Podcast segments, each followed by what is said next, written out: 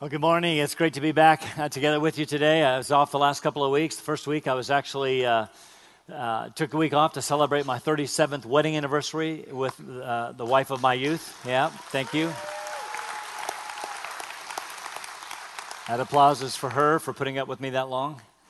And then last week we had a, um, uh, a, mission speaker just to remind us about the, the work that CMA is doing around the world. And so that means I had a couple of weeks, and it became readily apparent to me uh, about a third of the way through the sermon in the, uh, in the, in the last service that I had way too much time to study. So buckle up. This week, while I was driving home, I turned on a Christian radio station. The speaker, a well known pastor that many of you know, if I said his name, you would know him, he was teaching on what is apparently one of his favorite topics prophecy. Uh, it seems like every time I hear him speak, that's what he's talking about. And don't misunderstand me. I, he, he's a great pastor, an excellent teacher. I, I largely agree with him. I like him. If I lived in the West, I would go to his church. But he, but he spoke, as he usually does, with great clarity and confidence on this topic of which there is considerable ambiguity and, frankly, disagreement. I remember thinking, I wish I could have that kind of confidence. You see, three weeks ago, we began what is called the Olivet Discourse, so named because it took place on the Mount of Olives across the Kidron Valley from Jerusalem in full view of the temple complex. Jesus himself is talking uh, per his disciples' request on the topic of, of prophecy. In fact, you might be interested to know it's the longest uh, of Jesus' discourses in, in, in, the Gospel of Mark. It, it takes place at the end of a very long Tuesday of Passion Week. Remember, he's going to die on Friday. He's preparing his disciples for his departure.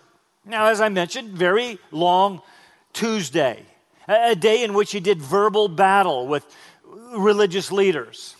The, the day before, he had cleansed the temple uh, of their religious chicanery. Uh, this was highly significant. Uh, there's a sense in which Jesus was, was bringing the religious sham that had evolved in the temple to a close. Actually, more than that. The, the time for the temple and its sacrifices was done. Now, the religious leaders, they were a little irritable and asked by what authority he did these things, and, and thus began the back and forth, several groups attacking Pharisees, Sadducees, scribes, trying to trap them, unable to do so. Jesus also launched a, a counterattack with much more success. Now, now, if you compare the gospel narratives, you'll find that Jesus also did some extensive teaching during this very long Tuesday. For example, in Matthew, there's the parable of the two sons, in which he, he pegs these religious leaders. There's also the parable of the landowner, in which he pegs these religious leaders. There's the parable of the marriage feast, in which, say with me, he pegs these religious leaders. In fact, in Matthew 23, the entire chapter is devoted to exposing these guys. He pronounces no less than seven woes against them. In, in, in, Mark, in addition to cleansing the temple yesterday, cursing the fig tree, these verbal battles which unfolded, we also saw the parable of the vine growers in which he pegs these religious leaders. In Luke, there is much the same. What's my point?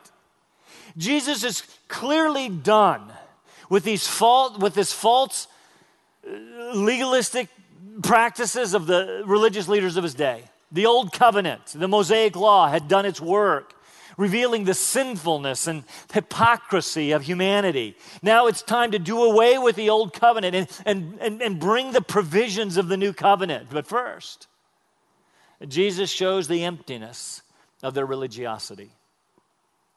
Of course, the disciples, they didn't get it, they seldom did never really understood until after the resurrection and, and the coming of the Spirit. So, so after that very long day of, of battle in the temple, as they were leaving the, that Tuesday evening, one of them said, obviously still confused, Wow, Jesus, aren't these buildings and, and stones of the temple wonderful? Pretty impressive stuff. Uh, apparently, they hadn't caught the tenor of both Jesus' actions and his words over the past couple of days. So Jesus says this this impressive temple and, and all that it represents is history. You see these great buildings? Not one stone will be left standing on another. It's all going to be wiped out. This would have been shocking to the disciples.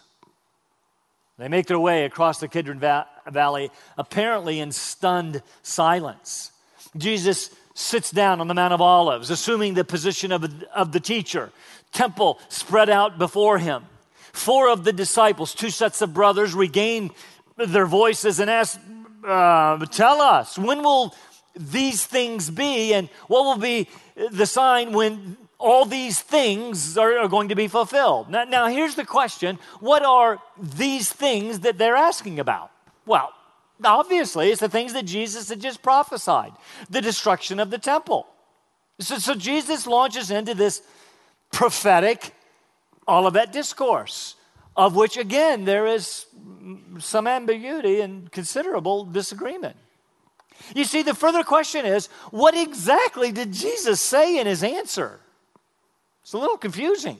I mean, was he only talking about the destruction of, of the temple, or, or does he throw in his second coming as well? And you need to know that, that people are all over the map, which leads me back to my opening statement. I wish I had the confidence that, that many have to say this is definitively what Jesus said in his answer. I have a number of very good commentaries, lots of really good commentaries on the Gospel of Mark, good and godly and faithful authors. And they don't agree. So I will do my best to teach this text, and if I sound less than confident, or if you disagree, that's okay. Lots of other people do too. And then now, maybe that doesn't inspire confidence in you, but I'm trying to be honest with you and not come across like I have all of the answers. I don't. And frankly, neither does anyone else.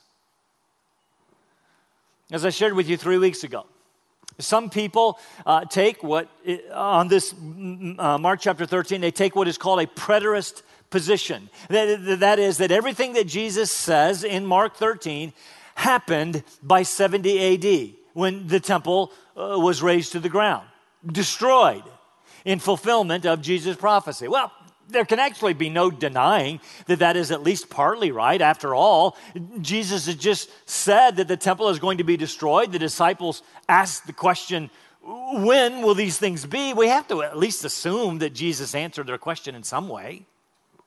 But others hold a futurist view. My radio preacher holds that view.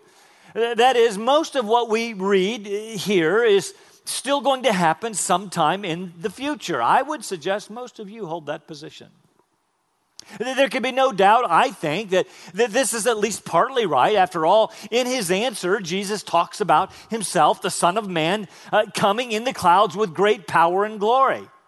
Well, okay, that hasn't happened yet, so at least that's got to still be future.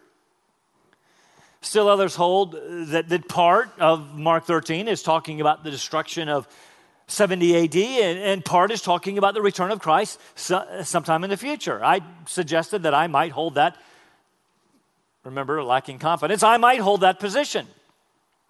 But then the question becomes which is which? That is, when is Jesus in his answer talking about the destruction of the temple, and when is he talking about the end times and the return of Christ?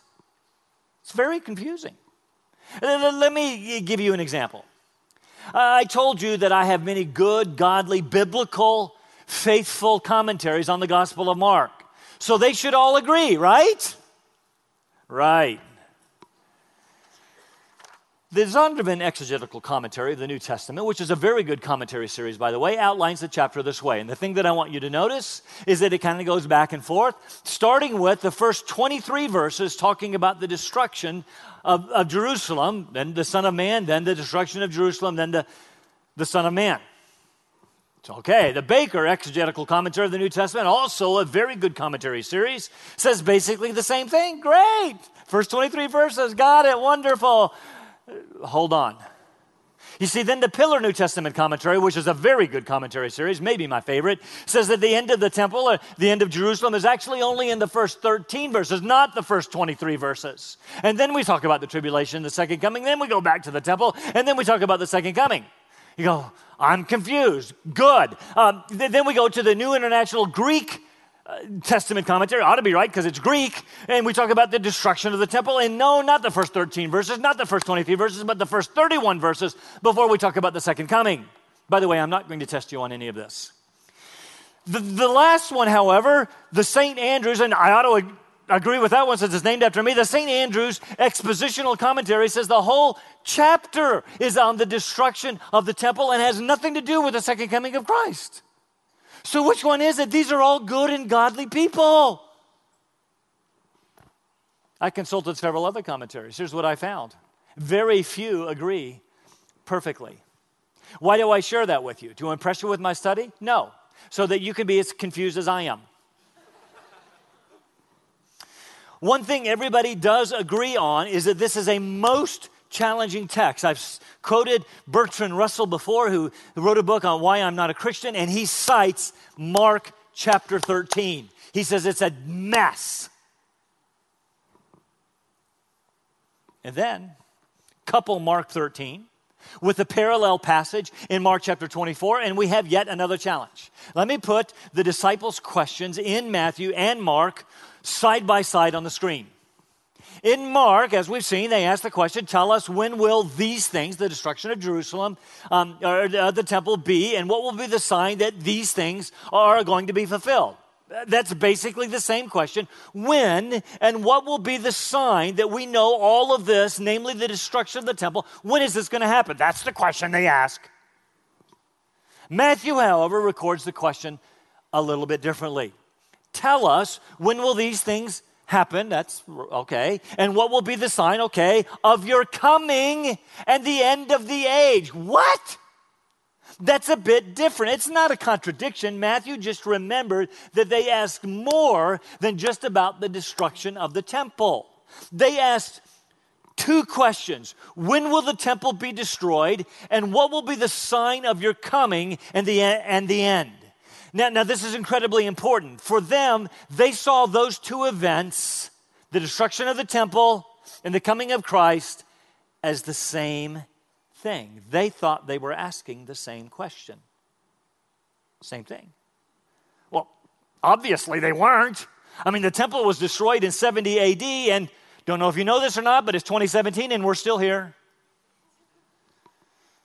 So obviously, as Jesus answered the question in Matthew, and it, he answered both questions, and this is clear to everyone regarding the destruction of the temple and, and uh, uh, uh, his return. He talks about both.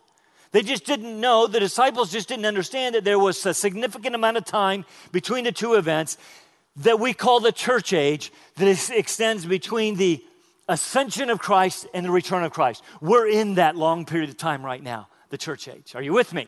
Nod your heads, like even if you're sleeping. Okay.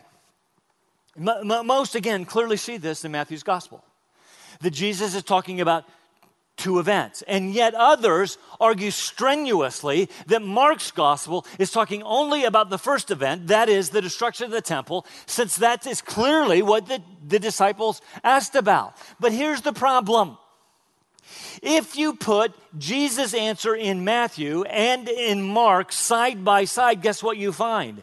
They are almost identical, word for word.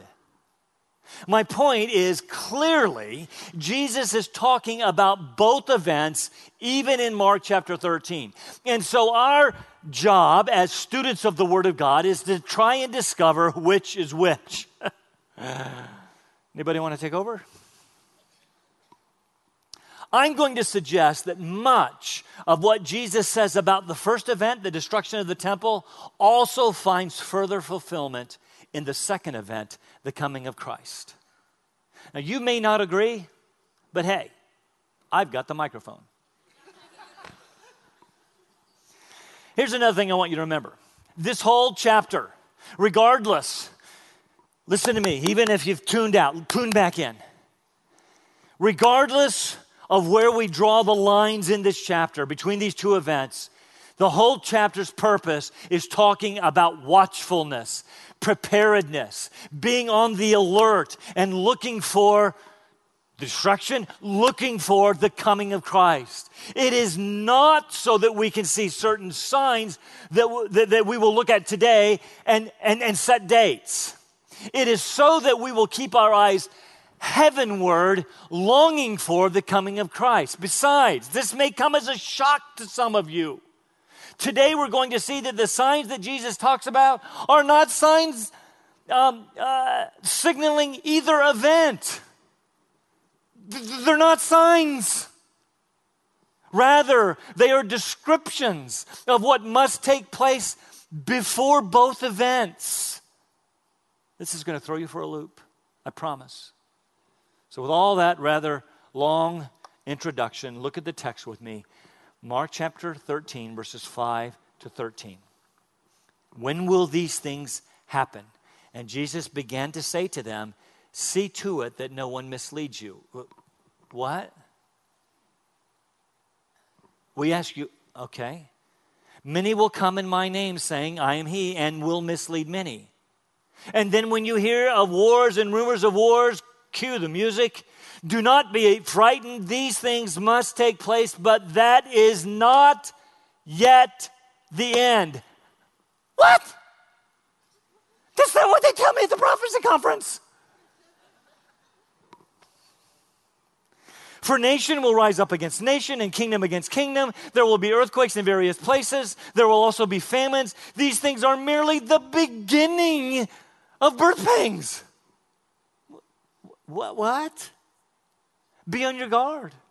For they will deliver you to the courts, and you will be flogged in the synagogues, and you will stand before governors and kings for my sake as a testimony to them. The gospel must first be preached to all the nations. And so when they arrest you and hand you over, do not worry beforehand what you are to say, but say whatever is given you in that hour. For if you for it is not you who speak, but it is the Holy Spirit. Brother will betray brother to death, and father his child. Children will rise up against parents and have them put to death. You will be hated by all because of my name.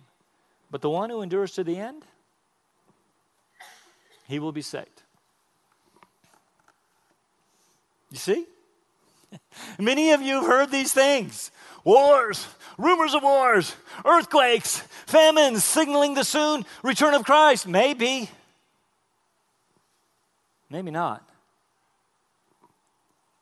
Actually, in both Matthew and Mark, they are simply things that, that, that, must take place before the destruction of the temple. Everyone agrees this is talking about the destruction of the temple, but I think also, many agree, that this will continue through the church age as well. Regardless, they are not signs signaling the end, rather, they are simply the beginning of birth pangs. They are, they are labor pains, if you will, reminding us that the end is coming.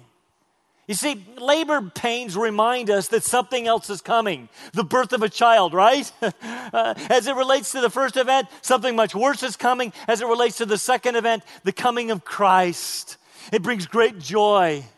Just like we endure labor, actually, we don't endure, labor pains.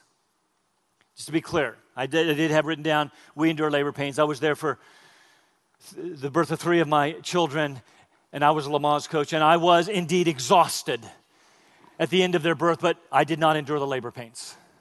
And, and by the way, not in my notes, neither was that statement, but by the way, um, I hear every once in a while, uh, this just popped into my brain, that gets a little, me a little dangerous. I hear every once in a while that when a man, when a man has a kidney stone, that it's a little bit like, akin to the pain of, uh, of labor. Have you guys heard that before? I'm thinking kidney stone, baby. not the same. Nice try, guys.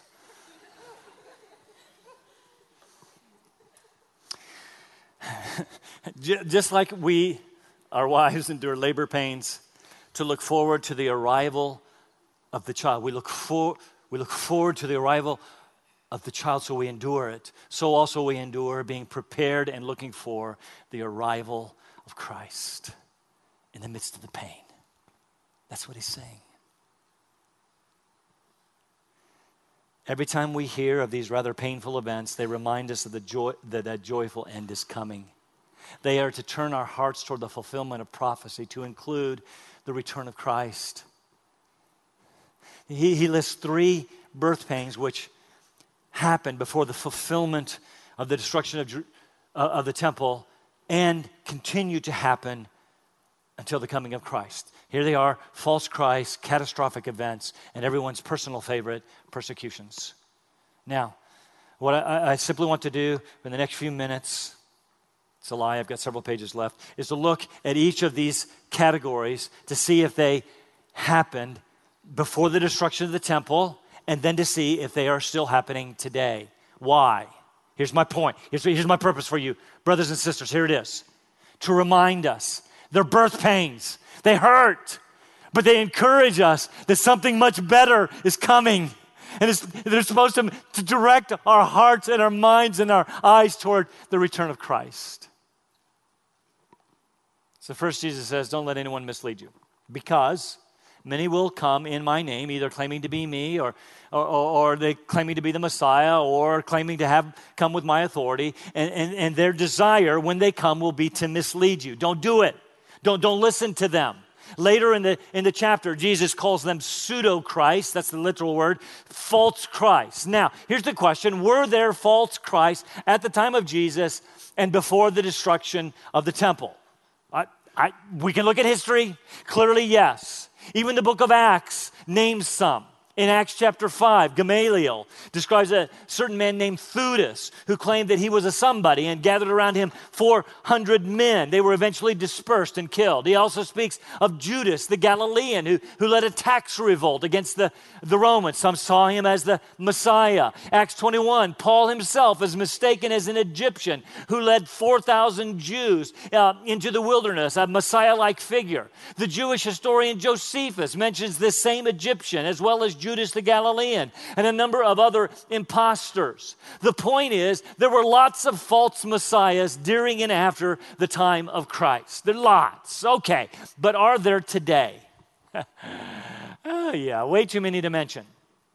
Some of the most famous and interesting are the Reverend Sun Myung Moon, who claimed, uh, by the way, to be the second coming of Christ.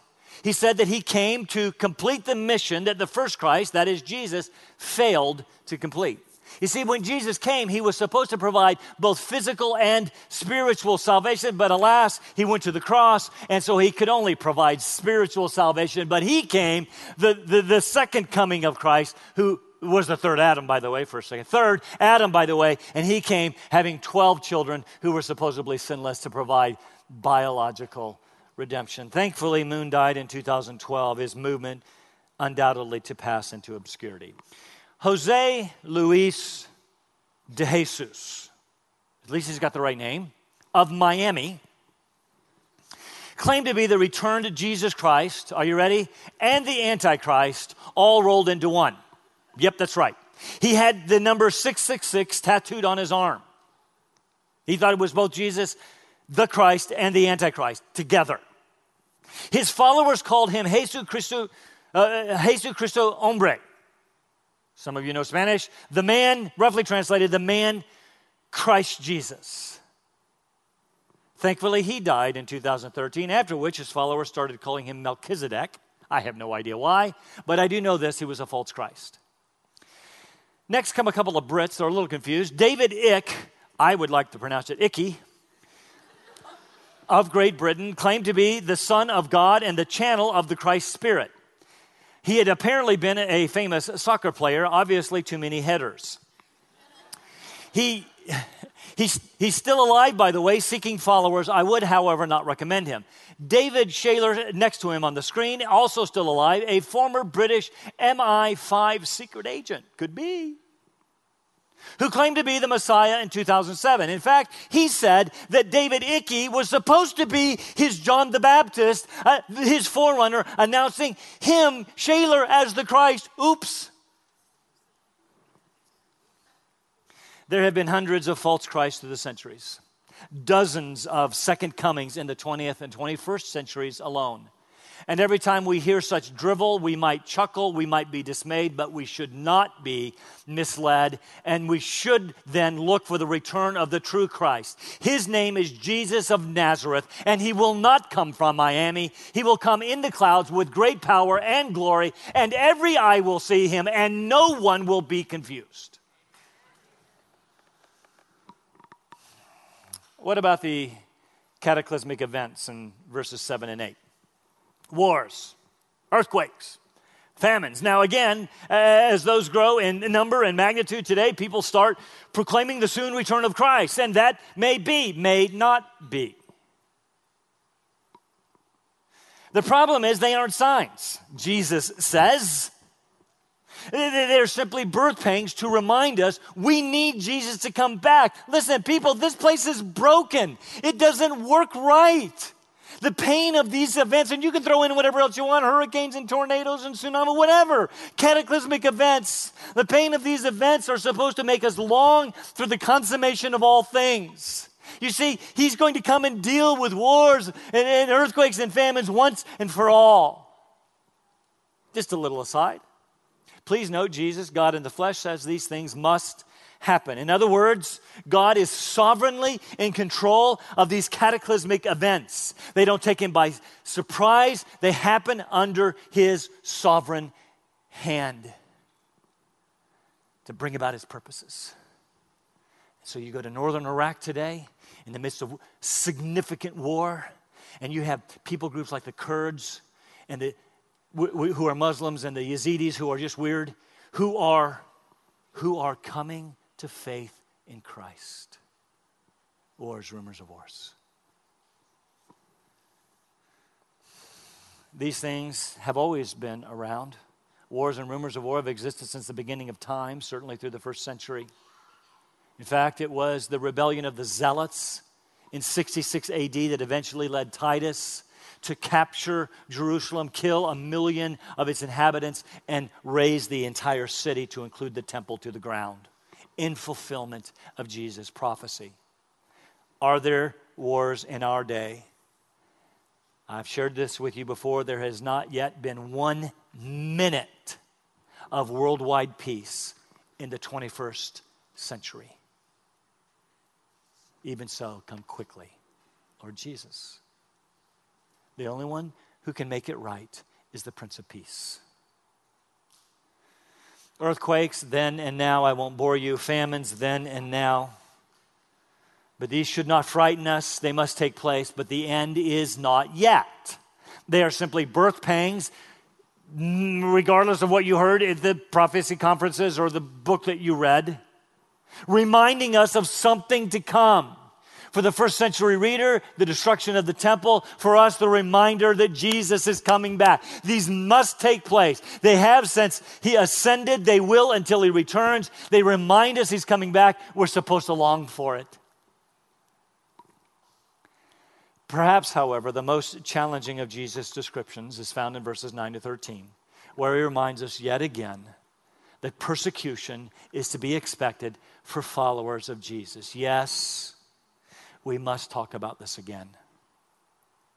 Three times he uses the phrase, you will be handed over. Certainly, he's talking to the disciples in the emphatic and the Greek. You will be handed over. So be on your guard. To escape it? No. To be prepared for it and endure to the end. Look at the different sources from which persecution will come. First, you will be handed over to religious authorities specifically courts and synagogues. The, the, courts were the small councils, the small Sanhedrins, if you will, that were in each Jewish city. The Sanhedrins, were, uh, the, the synagogues were their local places of worship. For early followers of Jesus, they were indeed flogged in these Sanhedrin, in local courts, in synagogues. Read through the book of Acts, and you find this happening all over the place to followers of Christ. The, we, somehow we think that we're exempt. We aren't. The early apostles were arrested, beaten, threatened, and killed. Saul himself was involved in such opposition, and later, as Paul would receive such persecution at the hands of religious authorities, receiving, he said in 2 Corinthians 11, five times he was beaten, 40 lashes minus one.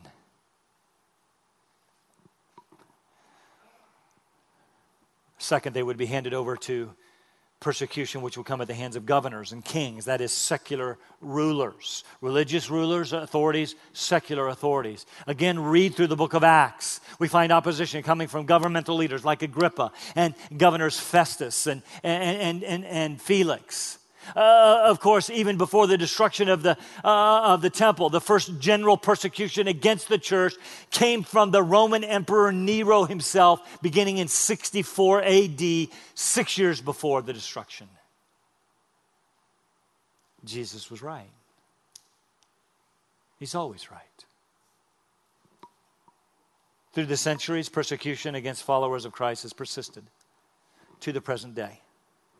Throughout much of the world, our brothers and sisters are facing severe persecution and even martyrdom. In some places throughout the Muslim world, naming Christ will cost you your life.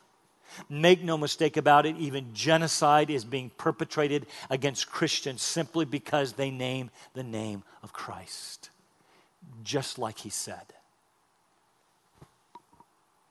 In addition to coming from religions, other religions and secular authorities, Jesus says persecution will even come from family members. Brothers will betray brother to death, a father his child. Children will rise up against their own parents to have them put to death. This has happened again throughout church history. Even today, taking us to today, Muslim family members will betray professing believers, even their own family, betray them to the point of death. In verse 13, culminates by saying, You will be hated by all. He said, I've got some non believers who like me. No, what he means is all kinds of people religious authorities, secular authorities, even family members. Everybody's going to hate you, all because of my name. That is, you follow me. They don't like that. They don't like the gospel, it's foolishness, and they don't like being called sinners. And they don't be, like being told that Jesus is the only way, but he is. Birth pangs are supposed to make us long for heaven. What's our problem? Now, every once in a while, the criticism is perhaps rightly leveled against me, Scott, that I talk a lot about persecution. And that's true because it's in the Bible and we do go verse by verse and it just pops up everywhere. But someone, I think, rightly suggested that I that, that, that, that said that they often leave feeling the weight of the promise of persecution without much, without much hope. I don't, I don't want that to be the case. In this passage, Jesus gives us three words of encouragement in the midst of promised persecution. Look at them with me quickly. First, Jesus reminds us that his gospel must, notice the word must, just like these other things must happen, so also his gospel must first be preached to all the nations. Some who hold that this all happened by 70 AD suggest that this was accomplished by Paul as he established churches throughout the then known world before the destruction. Paul even says in Colossians chapter 1, you ladies that are studying that, that the gospel is being proclaimed throughout the whole world. The point is, the gospel was spreading. Jesus was building his church just like he said he would, but the gospel has continued to reach those who have never heard to the present day. The gospel must be preached to the ends of the age, to the ends of the planet. Just last week, we heard over 80% of our very small denominations' missional resources are being allocated to the 1040 window. That is the most unreached area of the world. Jesus said further in Matthew 24 that his gospel would be preached to all people groups and then the end would come. So, as we are persecuted, we remember it is because of gospel mission. It's because of the gospel. It must be preached. His name is being proclaimed to all nations. Sure, there's a cost, but it's worth it. Second, Jesus says in verse 11, when you are arrested and handed over, don't, don't worry beforehand what you are going to say. The Holy Spirit will fill you and empower you and give you what you are to speak so, so that you will even be a testimony to your persecutors. It's unbelievable. We certainly see that happen with Peter and John when they stood before the Sanhedrin. They, they just healed the guy in Acts 3 and 4. And so they're arrested and, and, and beaten and placed in prison overnight and then standing before the Sanhedrin. And it says there in Acts chapter 4 Peter being filled with the Holy Spirit. Guess what he did? Proclaimed Jesus. They were amazed that their, the Sanhedrin was amazed at their confident answers. After all, these Galileans were ordinary, unschooled fishermen, yet they were turning the world upside down. What that means, what that promise is in the midst of promised persecution, what that encouragement is, is you will never face persecution alone. He will always be with us to the very end of the age. So the gospel will be preached to all the nations even in the midst of persecution. The Holy Spirit will be with you and empower you, even in the midst of persecution. And third, verse 13, even though you will be hated by all because of my name, you bear the name, a Christian, you bear the name of Christ follower. The one who endures to the end will be saved. To the end of what? The one who endures to the end of life. That doesn't mean that if you falter that you lose your salvation. No, he's just promised the presence and power of the Spirit. True believers will endure to the end. That's his point, and they will be saved physically and spiritually. This is called the perseverance of the saints. You are saved not by your endurance, but by the grace of Christ, which fills you and saves you eternally. The one who endures to the end is the one truly saved. All of this all of this false Christs, cataclysmic events, even persecutions are supposed to make us long for, look for his appearing. So, what's our problem? Our problem, I would suggest, is that we are too comfortable. And if you are too comfortable, you seldom think of the return of Christ. And so we live in this relative bubble in which we've enjoyed a great degree of religious freedom and even affirmation and popularity. And I ask the question has it been a blessing or not?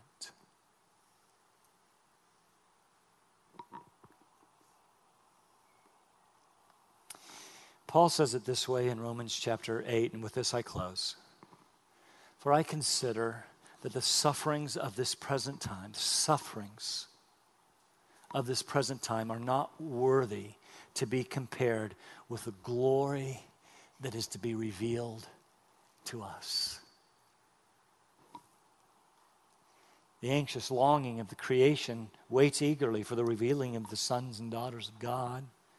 For creation was subjected to futility, earthquakes and famines and hurricanes and subjected to futility, not willingly, but because of him who subjected it, in hope that the creation itself also will be set free from its slavery to corruption into the freedom of the glory of the children of God.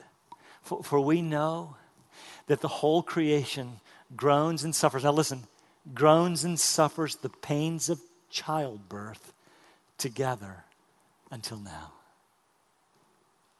Not only this, but we also ourselves, having the first fruits of the Spirit, even we ourselves, groan within ourselves. Do we? Do, do we? Waiting eagerly for our adoption as sons, the redemption of our body. These things are supposed to, as we pray for no persecution. And we, and we, and we pray for no cataclysmic events. And, and we, we, we, these things are supposed to direct our hearts toward heaven. Do they? Let's stand for prayer.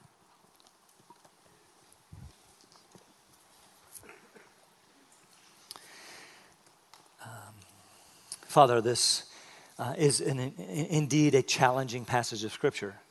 Challenging not just because it's somewhat difficult to determine um, in, in our finite understanding when Jesus is talking about the destruction of the temple and when he's talking about his return. But, but one thing we can take from the entire chapter is watchfulness, preparedness, being ready and eager for the return of Christ. Even creation groans, longing for the sons and daughters of God to be revealed. May we also, in the midst of our difficulties, whatever those difficulties are right now, because we live in a broken world, a broken planet, doesn't work right.